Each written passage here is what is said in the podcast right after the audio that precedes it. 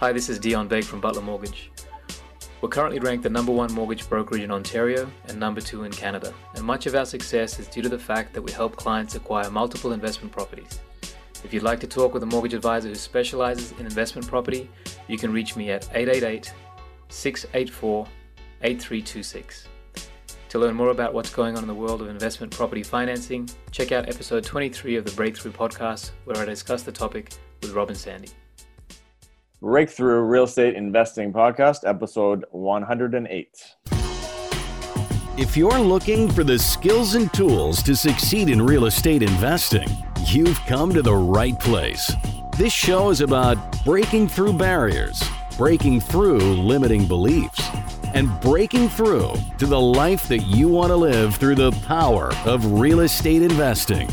This is the Breakthrough Real Estate Investing Podcast. And now, here are your hosts, Rob Brake and Sandy McKay.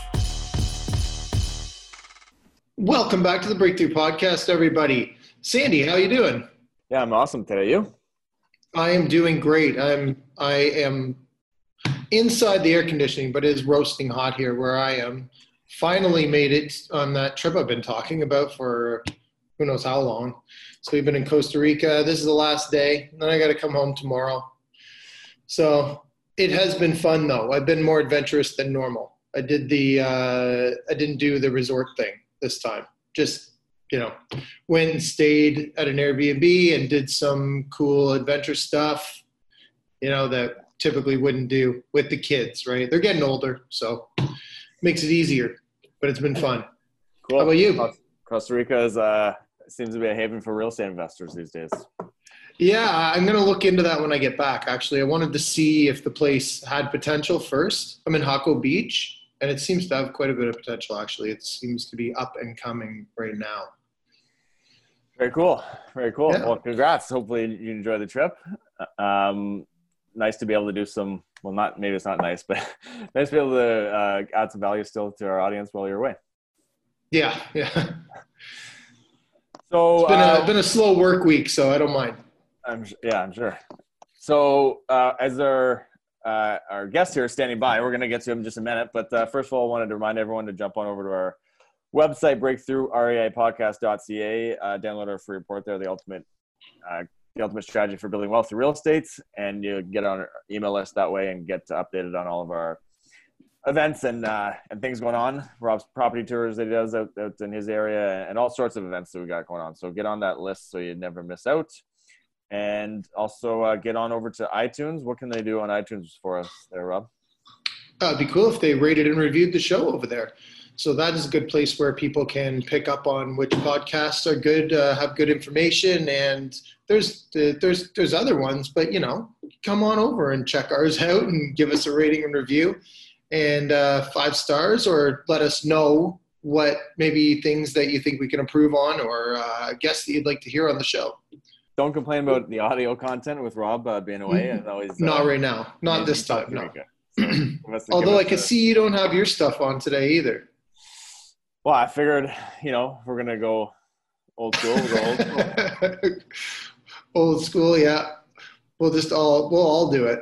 Yeah. Yeah, yeah. Well, we do have uh, our guest here uh, standing by, Kyle Pulis. Welcome to the show, Kyle. Thanks, guys. Uh, I'll give uh, everyone a quick rundown on uh, a little bit of his background here before we jump in. But uh, Kyle has over 12 years of senior operations experience in real estate.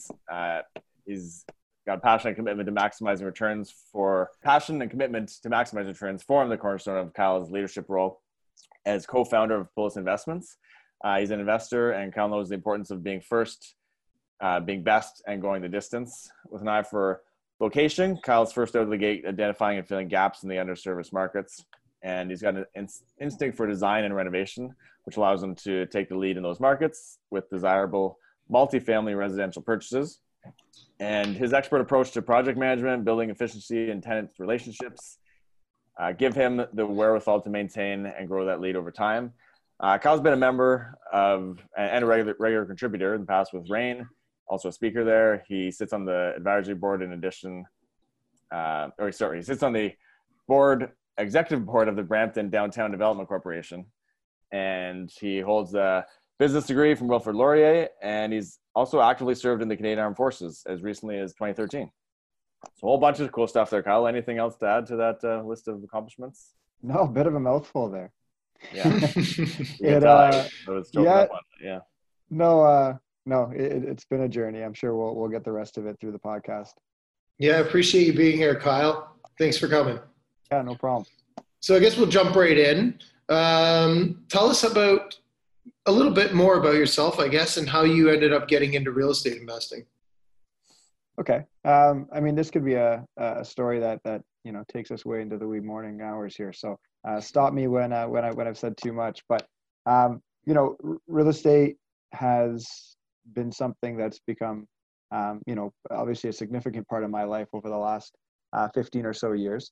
Um, it was something that was uh, introduced to me when I was around 15, 16 years old. My family owned a furniture store growing up. And my dad has been an entrepreneur and a businessman forever um, and kind of raised me to be much of the same. Uh, so I always had a keen interest in business and, and anything really that, that involved, um, you know, turning something that you buy for $1 and, and making it into two or three.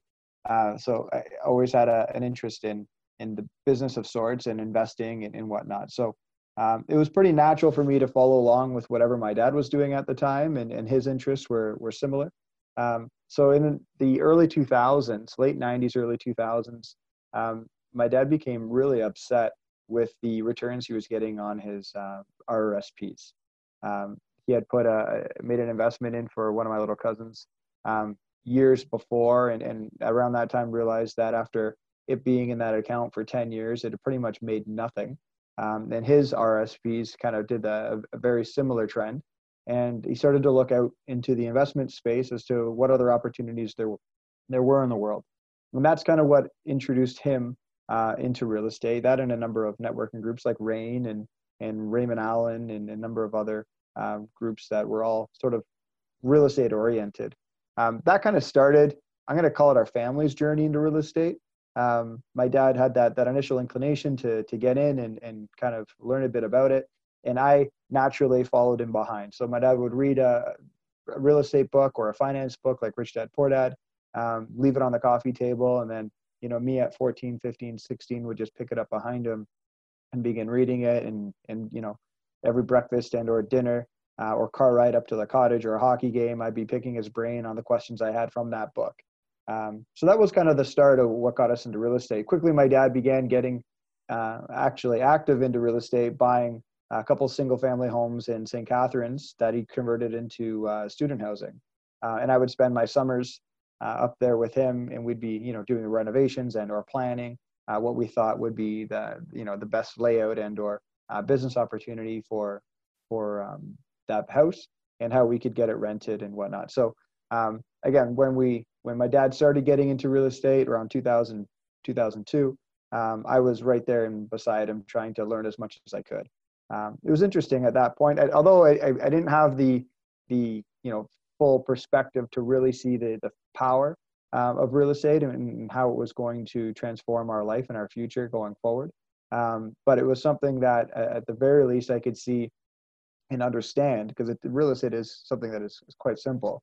Um, you know, the money coming in on a monthly basis, he would break out for me. These were the expenses, and then you know show the the monthly cash flow at the end of the day. Now, obviously, those numbers um, are all projections, and and you learn that pretty quick in real estate that there's uh, what you think is going to happen and then uh, everything sounds good on paper but then there's the actual practical portion of managing the assets um, over that course of time and, and renting them out and and everything where you where you learn the the difficult points of, of being a real estate investor. But nonetheless it was uh, it was a really good experience working alongside him and, and learning from the, the the the grassroots beginnings as to you know how real estate works so, how um, old were you at this point in time? I guess when when you picked up those first couple properties. Oh, like grade 9, 10, 11. Um, so you're involved just from the perspective of seeing what's going on. So at that point. So let's yeah, talk my, you about. know what? My, my, yeah. my, dad, yeah, I mean, a little more. My dad was was phenomenal, and this is something that I want to, you know, uh, pass down with my boys. Is my dad uh, was incredible at taking the time um, knowing my interest level and breaking out all of the steps and kind of including me in on the strategy and the decision making even on his part right? So here he is looking at properties that agents are selling him or pitching him. You know he's running the numbers but as he's running the numbers and, and let's be honest here he had never bought a property before so he had as many questions about this as i did but he was kind of including me in on um, the thought process and the, the, questions that he had and why he had those questions. So um, you know he was he was it was a huge learning experience for both of us together. Um, but mm-hmm. the fact that he was including me in on that, um, one, he was a sounding board for me, but two, you know how the, the old adage goes, it's like if you want to learn something, have someone asking you a million questions, right? So I think that helped him as well. Um, and yeah, so we are really young uh, as far as you know my my starting in this, and and it was uh, it was a really really good experience at that at beginning stage, getting having the ability for my dad to include me as he did and, and get so nitty gritty into the, the thought process there. Okay, okay. So you learned a lot from him and and that's great. Like that's invaluable now for you starting out in your journey. So how did what what was the first place that you bought? Absolutely. So the um so after high school I went to Laurier as as uh, Sandy mentioned uh, for school. And at that time my dad probably had about 3 or 4 under his belt. Um, and he saw the opportunity there as, as much as I did at that point, where um, just like every other university student that, that moves away for home, uh, you know, you spend first year in residence, and then from that point on, um, they kind of kick you out of res and tell you to go and, and find student housing in and around the, the vicinity of the school. So um, in first year, my dad and I discussed going in together on a property instead of me going off and renting from some, you know, uh, property owner in the area for me to go off and get my feet wet and uh, and buy my first property. So my dad lent me. I'm to say lent me. He didn't lend me. He was a joint venture partner um, in the uh, in, in buying a duplex in Waterloo there with me. Um, and he kind of he kind of threw me to the sharks. To be honest, he, uh, he I rented it to my friends. Um, and uh, the upstairs was was rented to my friends, and the the, the bottom portion of the duplex duplex was rented to uh, individuals I didn't know, but you know, same age and, and became friends over time.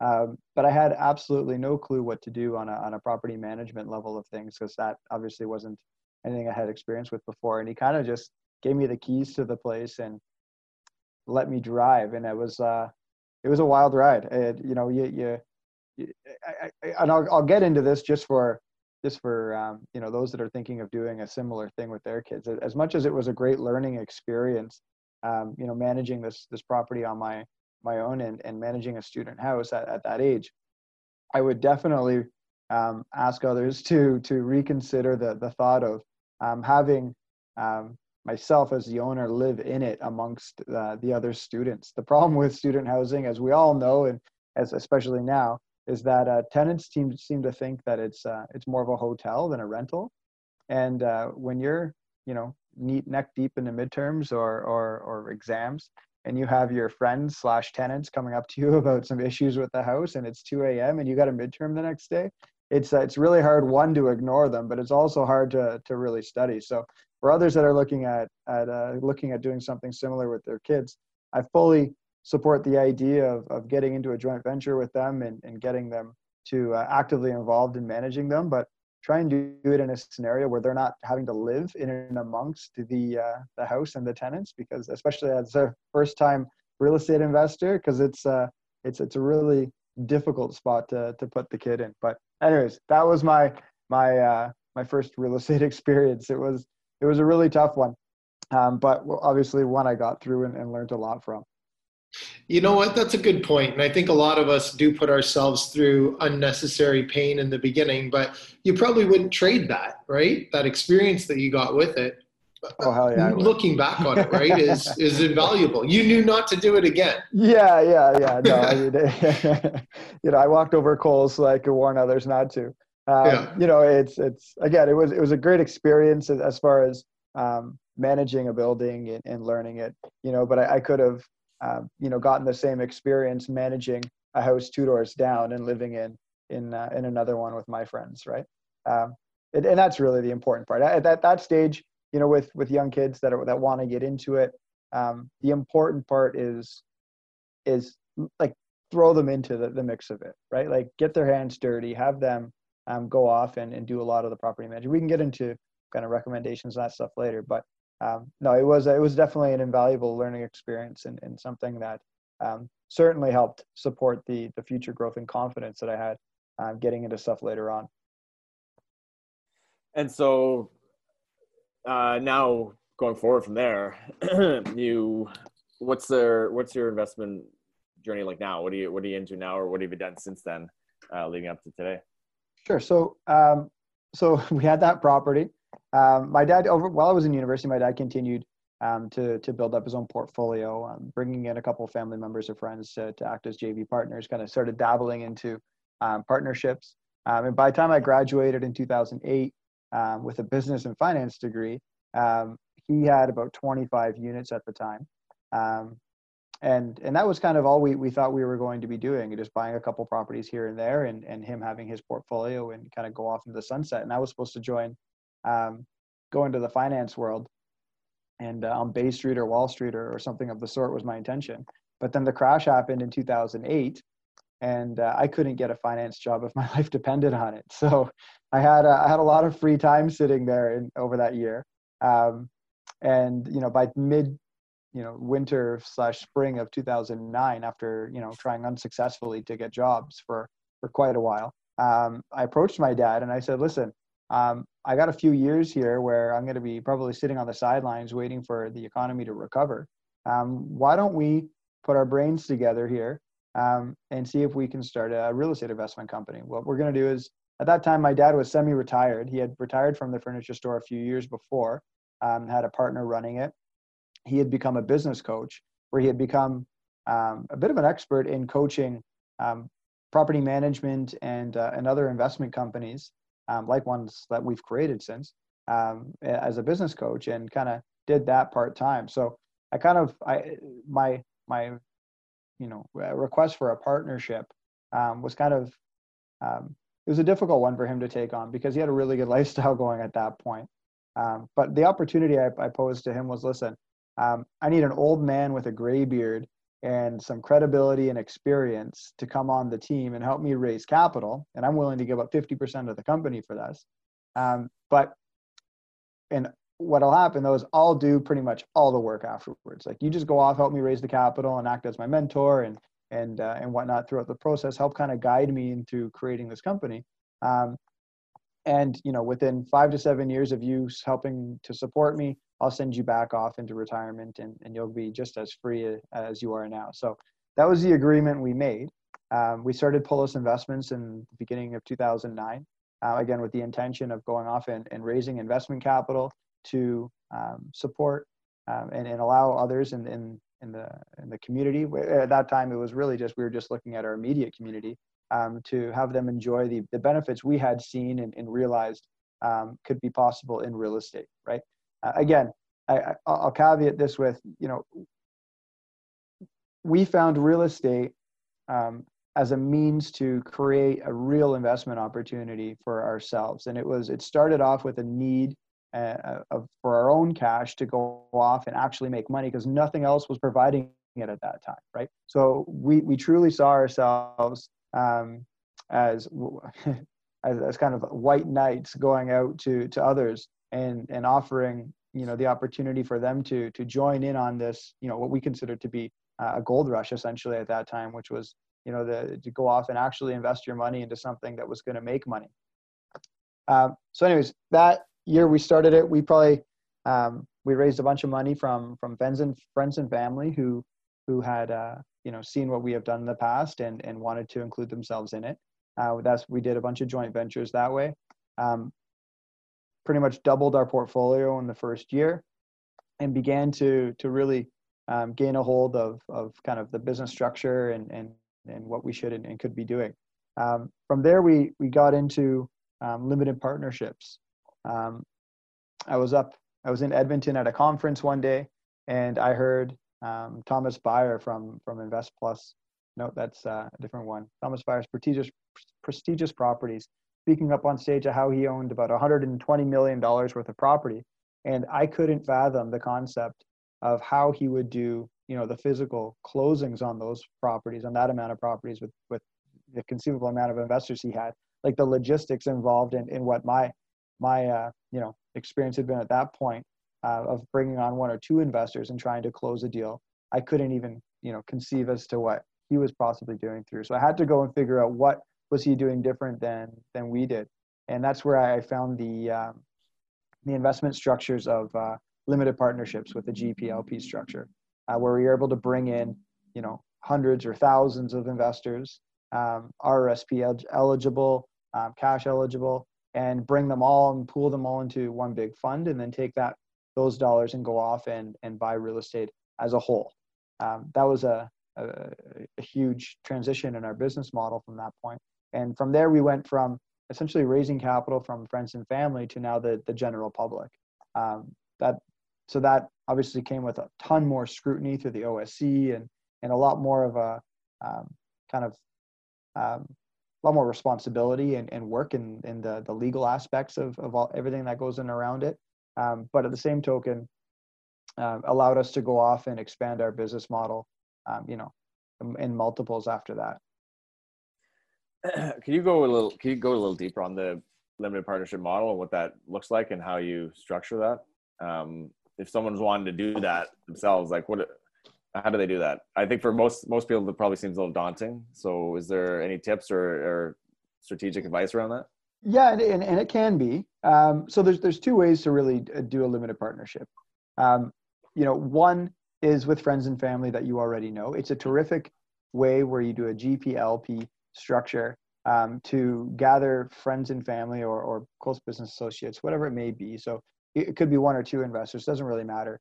Um, but what it is is that it's a very clear and uh, and efficient way to bring investors into a partnership where the general partner um, is the essentially a managing partner where they carry off the day-to-day duties of managing the assets and and their responsibility um, of taking care of the investment and and profit share distribution and cash distribution and and everything you would normally see in a in a joint venture partnership agreement um, is held up into the GP and then that GP has a partnership agreement with the LP which is where all the investors are held okay so it's as far as just creating um, an LPGP on that very simple front, it's it's no more work than creating a joint venture contract, um, but yet it's it's exponentially more efficient tax wise, uh, as well as the as far as the uh, relationship goes and uh, the re- duties and responsibilities. It's much more clearly broken and a much more professional way to do it. The other huge benefit of that is on a joint venture contract. Um, you know, you're trying to tie two, three individuals together, and there's no real um, way to, to tie many, if you're bringing on a number of investors together, um, where this allows all of those investors just to pool into one LP as the money partners, and then the uh, the GP or the, the, the person who's leading the, the joint venture would sit in a GP position, and it's just that much more clear.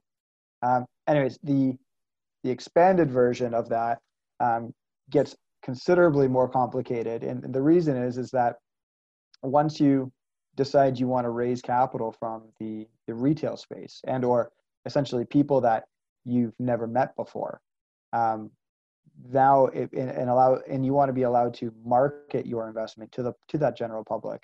Um, essentially, it's the same LPGP scenario. Um, the problem is not the problem, but the, the the the next thing is that you have now the OSC to that wants to intervene between the two of you, and, and rightfully so. So the the securities commissions across the country have come together, and what they've said is like, if you're an investor and you want to offer an investment opportunity, um, we are going to place an exempt market dealer between you and the investors, and that exempt market dealer is going to have the relationship with the individual investors and act as an advisor to them as to um, much like a financial advisor would, where, where they would take on the responsibility of, of looking at their portfolio, um, their investment portfolio and, and suitability and declaring if, if your investment for them is suitable. So it eliminates the, the ability of, of unscrupulous investors, real estate investors going to uh, nanny across the street and, and telling her this is a great investment opportunity, even though she's got three years to live and the timeline on your investment's 10 years, right? So it, it really cuts out a lot of, uh, a lot of that. Um, yeah, the I don't want to get too de- detailed in it because honestly, we get into the nitty gritty of it. Um, it could take all night, but it's uh, basically the difference is um, is putting the exempt market dealer in between, and now having them in place, um, you can raise capital with an OM uh, offering memorandum um, in place on your fund. You can go off and, and raise capital from across the country. Okay, well, that sounds cool. That's very cool. Um, congratulations for getting to that point, too. That's a big accomplishment, I think. Yeah, thank you. It was, uh... now, let's talk about your side of the business then. Um, who's responsible for what roles in, in your business? So, I mean, things have grown. Um, as I mentioned at the beginning, our, our agreement uh, between my dad and I was to, to send him back into retirement. And, uh, you know, I'm, I'm, we're proud to say that, that that happened a few years ago. I mean, he's still active in the company. Um, he deals with special projects, uh, sits on our board and, and is a, is an advisor um, for me when I, when I need one and, or, um, you know, need a, need someone to bounce ideas off of and make some tr- strategic decisions. Um, but more or less he's, he's taken, um, you know, more of a retirement role and is enjoying the sun in Florida most of the year. Um, I deal with essentially. I look at my role now. So just just for some some scope and scale and some perspective here, um, you know, we got about a hundred million dollars worth of assets. Now we probably have about 15 full-time employees. Um, we have, um, you know, another, you know, 15 or 20 individuals that we support. Um, you know, whether like financially through, um, you know, contract positions and or guys that are like boots on the ground um, out of the office sort of thing. Um, you know, so we got a, a, really wide team here. I've broken the company up into a number of different um, separate companies. So we have Drake Property Management, uh, which was a company we actually started way at the very beginning. Um, that company obviously runs all of the property management aspects of it. So I have an individual, Gary, he runs Drake Property Management. Um, we also have a, a a company called Four Corners, which is a private lending and acquisitions company. That company goes off, and uh, the market's so tight right now in real estate and, and finding properties, especially multifamily. So that company's sole focus is to go off and and find private, uh, like go direct to the owners of buildings across the the province here, um, and convince them to sell, uh, essentially. Uh, work with them and, and trying to work out an arrangement where they'd be uh, uh, willing to, to sell their buildings um, and either we, will absorb that. We'll buy them personally in our personal family portfolio. We'll buy it through one of our investors, um, or we'll wholesale those those buildings out. So I have some individuals that run that. So I mean, really, at the end of the day, we, we're really breaking things apart um, to a point where I've taken, you know, at the beginning, I was anything and everything to the company, managing all aspects. And as we've been able to grow, um, I've been able to find some, you know, very skilled and passionate individuals to start downloading, you know, the 200 responsibilities and titles that I, that I was um, was uh, carrying on in myself, um, so that now I can focus on our forward trajectory. Right, my goal is to, um, you know, see the problems coming on our, you know, on the macro level of our business um, and solve them before they become problems. Um, also to to look at our future and see what the what the future trends are going to be economically um, and or, or in, in the real estate world and figure out you know how are we going to capitalize on the opportunities that i see you know forthcoming right um, and then to make and, it, and it's really i'm my job is and they, they describe it to me in the office this way it's like i'm like the the hedgehog right like burrowing into the sand you know trying to find the gold nuggets um, and my team's job is to kind of follow in behind me wherever we're going and sure up the walls right? I'm constantly bringing us into new opportunities, um, into new avenues or, or re- areas of, of investing. And it's my team's job to to follow them behind and make sure all of the the big details um, and and all of the you know the, the the the, scary risk factors that are associated to to these new ventures and or uh, growth of the company um, are are taken care of and and making sure that everything's going to be you know on a, a solid footprint going forward. Cool. So you're it's really it's a business, whereas I think a lot of real estate investors are definitely starting out. It's not necessarily all that all that uh, organized and structured. It sounds like obviously you've put together a lot of systems in there to fine tune it and um, allow for opportunities for others too to get involved, right? And you're you're making some chaos and they're cleaning it up essentially.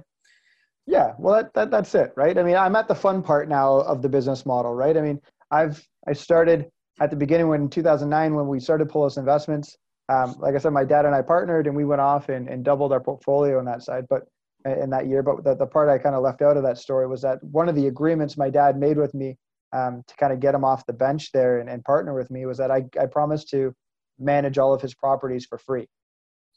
At that time, I was making nothing. I was living at home, and he's like, "Listen, I'm feeding you and I'm housing you. So, and you want me to be your partner, right?" He's like, "I'm comfortable not being your. I'm comfortable, you know, doing what I'm doing. So, if you want this, you know, feel free to to jump on board here and and get into the nitty gritty of the business." And and at first, I, I him and hawed, and and because I, I mean, everyone knows property management is, is is a hell of a lot of work, and it's not exactly uh, the most glamorous. Um, but I decided to take it on, and and and that's when we started the company. But man, like at those days, I was sitting there um, doing everything from taking out the garbage in some of the triplexes where the tenants weren't taking it out to, you know, doing the the account management, working on financing, trying to find new buildings, managing all the renovation projects, leasing out all the units, dealing with all the the, the, the tenant headaches, dealing with all the maintenance issues.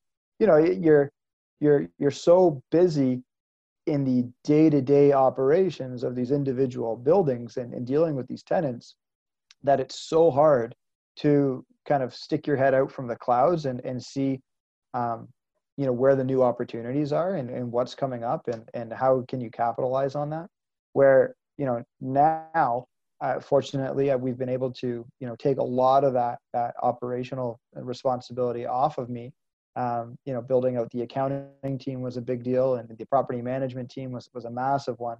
Um, where, where now you know i can stick my head out and I can focus on on either networking and or you know putting myself into situations where I'm around individuals um, that are, are are in the industry and keenly focused on on you know the next chapter of, of the real estate investment world and cycle and then start to you know follow different trends and, and try different things. Like one of the new things we're getting into now um, because real estate prices have been going crazy on, on a multifamily level and cap rates have gone you know so far down that it's now becoming uh, a really viable option to begin building right? As long as the provincial government doesn't you know mess around with the um, changing of the the rent control laws right now and they keep them as a as a um, no rent controls being placed on new builds you know I, I finally see it as an opportunity now that is is um, you know one that that we're going to begin taking a lot of action on and one that I think a lot of guys in, in my position are, are, really looking at where, you know, two, three years ago that it wasn't even a question. Mm-hmm, mm-hmm. So purpose built rental, purpose built rental units is what you're talking about, right? Correct. Yeah. Yeah. yeah. Fantastic. I like that idea. We'll have to have you back on to talk about that once it's off the ground. Yeah. Yeah. What, um, um, what, what kind of building, buildings are you buying now then? Are you buying, is it bigger apartment buildings or what, what type of properties are you buying in these partner or these LPs and that sort of thing? So there's what I'd like to be buying, and then there's what I've had to be buying in the last little bit. So, um, you know, typically we like to buy buildings that are 40 units to 75 units.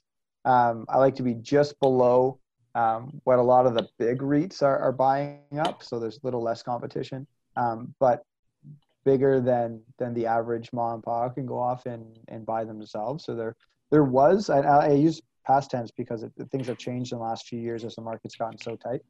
But there was a sweet spot there where, where it was pretty easy to go off and, and find buildings. Um, however, because it's been so um, dire in, in, the acquisition phase of, of buying multifamilies and, and every company is feeling it, um, you know, uh, we're seeing these big REITs come down to, you know, 20, 30, 50 units.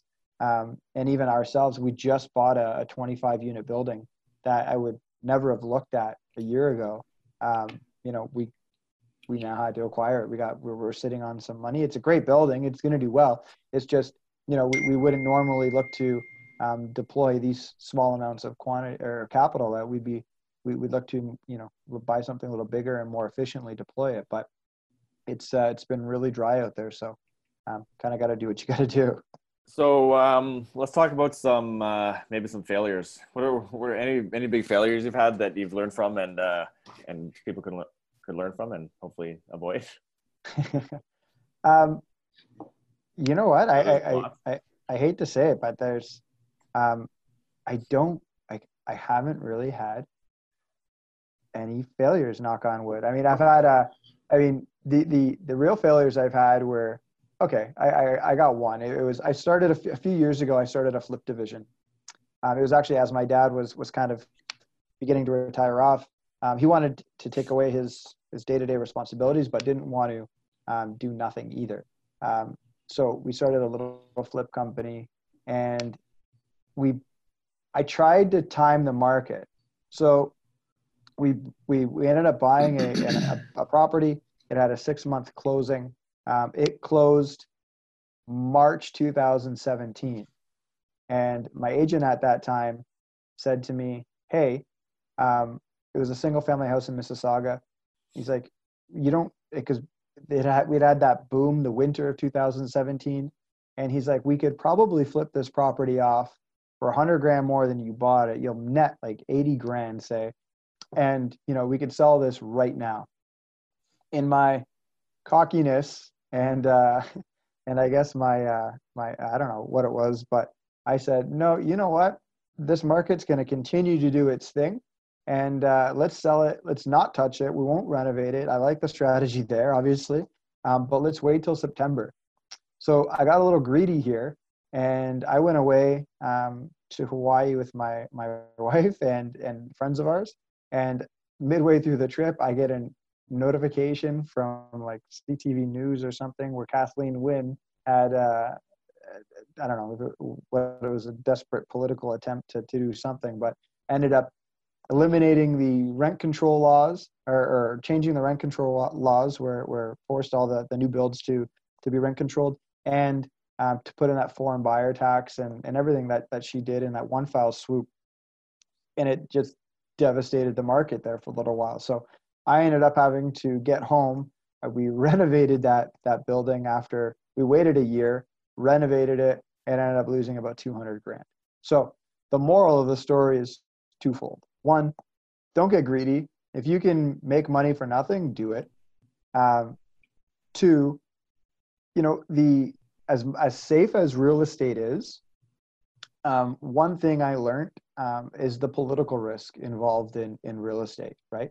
Um, what if you're as, as long as you have long timelines? I mean, it, it's it's hot, holding real estate, cash flowing real estate, especially. You know, you can weather any storm, whether it be a recession, you know, a slight dip in the market, um, or, or political faux pas. Um, but the if you're in the flip business or you're in a, short-term commitments with investors where you're like you're giving them five-year commitments or timelines and you're like in five years you're going to get your money back you know always ex- have clauses or, or things that will extend that timeline. Um, because you know frankly real estate doesn't work on on fixed timelines and whatever you think is going to happen might not happen. Um, so always give yourself some extra room there. Um, and on the political risk side, you know, I, I think we could all agree at this point that every rule that Kathleen Wynne put in place that day was counterintuitive to the real goal she was trying to solve. Um, but she did it all for uh, political gain. It was going to win her some points. It looked like she was doing something uh, on the short term. It looked like what, especially on the short term when real estate prices fell there, it looked like, you know, she was you know what she did was correct um, but anyone with an economics background of any sort could see that what she did might have had a, a, a positive short-term response uh, to her um, her political career positive and to these you know renters and or home buyers. Again very short-term short-sighted view but on the long term development of new builds stopped or and or halted. And uh, especially with the rental products all of that stopped in its tracks when she did that. So mm-hmm. the long term repercussions of that for everyone now and here we are what 2020 two three years later and we're having another huge boom and it's not because you know anything's changed the, all the buyers from those few years are were were still there they all still need homes we got how many new immigrants coming in every year and and whatnot. Anyways, I can get into a, a whole story about this, but net net, the you know you, you can never um, you can never assume that things are going to follow the right course of action and or common sense. especially when it comes to politics. So, um, you know, always be worried about that on your SWOT analysis, sort of thing. Uh, well, I like the way that you put it in that, you know, if you can make the money for free, do it. Like, I think that that would be the key point there because I, I don't necessarily think there was anything wrong with your strategy. It just didn't work out based on a circumstance. And it wasn't even trying to really time the market, other than that you knew that typically September would be a good time to sell, right? So, yeah. Uh, so I really like that you you said, yeah, well, if you can take the money for nothing, then do it. And there's a couple of flips that I've done too, where I just went, man, if I had just done nothing, I probably would have made more money. Exactly. Um, well, well, you just don't know. I mean, again, the the real point of that that was is, is yeah, make money for nothing because even when you don't see anything that is going to, you know, I I, I could never have predicted Kathleen Wynne doing what she did at that mm-hmm. point because like i said it was so counterintuitive to what i thought what the real goals were right? Um, so i mean that just blindsided me way out of left field. And what that taught me though was that be prepared for stuff that you could you can't see coming right? It's and always set yourself up as to you know with contingencies and or you know maybe taking one on the chin and and you know only earning 80 grand on a deal where maybe yeah if she didn't do what she did i could have made 150 if i waited to september um, but you know, sometimes it's better to just take that 80 while you can, and, and not have to, um, you know, bear the risk of of what you can't see coming. Well, we've heard a lot of good pieces of advice right there, but let's just take the number one piece of advice that you have for somebody interested in getting into real estate investing. Let's do that. That'll that'll wrap us up here. A lot of people get into this analysis paralysis, um, you know, where they they sit there and, and analyze properties and or opportunities to the end of days um, and and never end up pulling the trigger. And that whole time you know these five or ten thousand dollars they thought they were going to be saving um, on a property or, or trying to over negotiate or, or, what have you um, you know they've lost in property value increases over that six months or a year or two years. Um, that end don't expand too quickly so when you go off and buy your first property, what try and property manage it yourself because if you do, it, will give you the sense of confidence um, in in both the, the, real estate investment, but also uh, you you won't feel afraid if your property manager, whoever you do decide to hire down the road, um, decides to quit or or tries to hold you hostage. Because if you know how to manage your properties, you can't be held hostage by anyone because you can always always take them over. But by owning and managing your own property, especially for the first year. I always tell individuals who are starting to buy a single family home or buy their first investment investment property and own it and manage it for a 12 month period. Canada has four seasons and all four seasons bring, you know, different personalities out of individuals and and buildings alike, right? So you get 12 seasons or 12 months worth of uh, experience and knowledge and understanding how your building and tenants will uh, will act in these periods.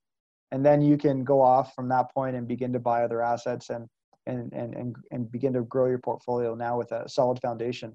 Um, yeah that would be the the two biggest pieces i'd, I'd offer to individuals. Cool. Makes sense to me. Uh, it's great advice. Rob anything else? Uh, no i think that's good man. He's shared a lot. I appreciate you coming on kyle. No problem. Thanks a lot for having me Yeah, it was great. We haven't talked, um, you know, maybe maybe down the road we'll talk even further, but we haven't talked that deep on um, equity, private, private equity funds, limited partnerships, all no. that stuff. So no, we definitely haven't. Yeah, it's a show in itself. Insight. Yeah, yeah. I'm sure there's way more to get to give us, you know, that people, if you want to learn more, you could probably have to research it a bunch more. There's a little bit there, but there's a ton more underneath that. I'm sure that uh, that come into play. Yeah, um, yeah. I didn't want to take up the whole show the and get too nitty gritty there, but hopefully you got enough. Awesome. Well, that's pretty much it, Rob. we Want to wrap up? Sounds good. Okay. Well, everybody, thanks for listening, and we'll talk to you next time.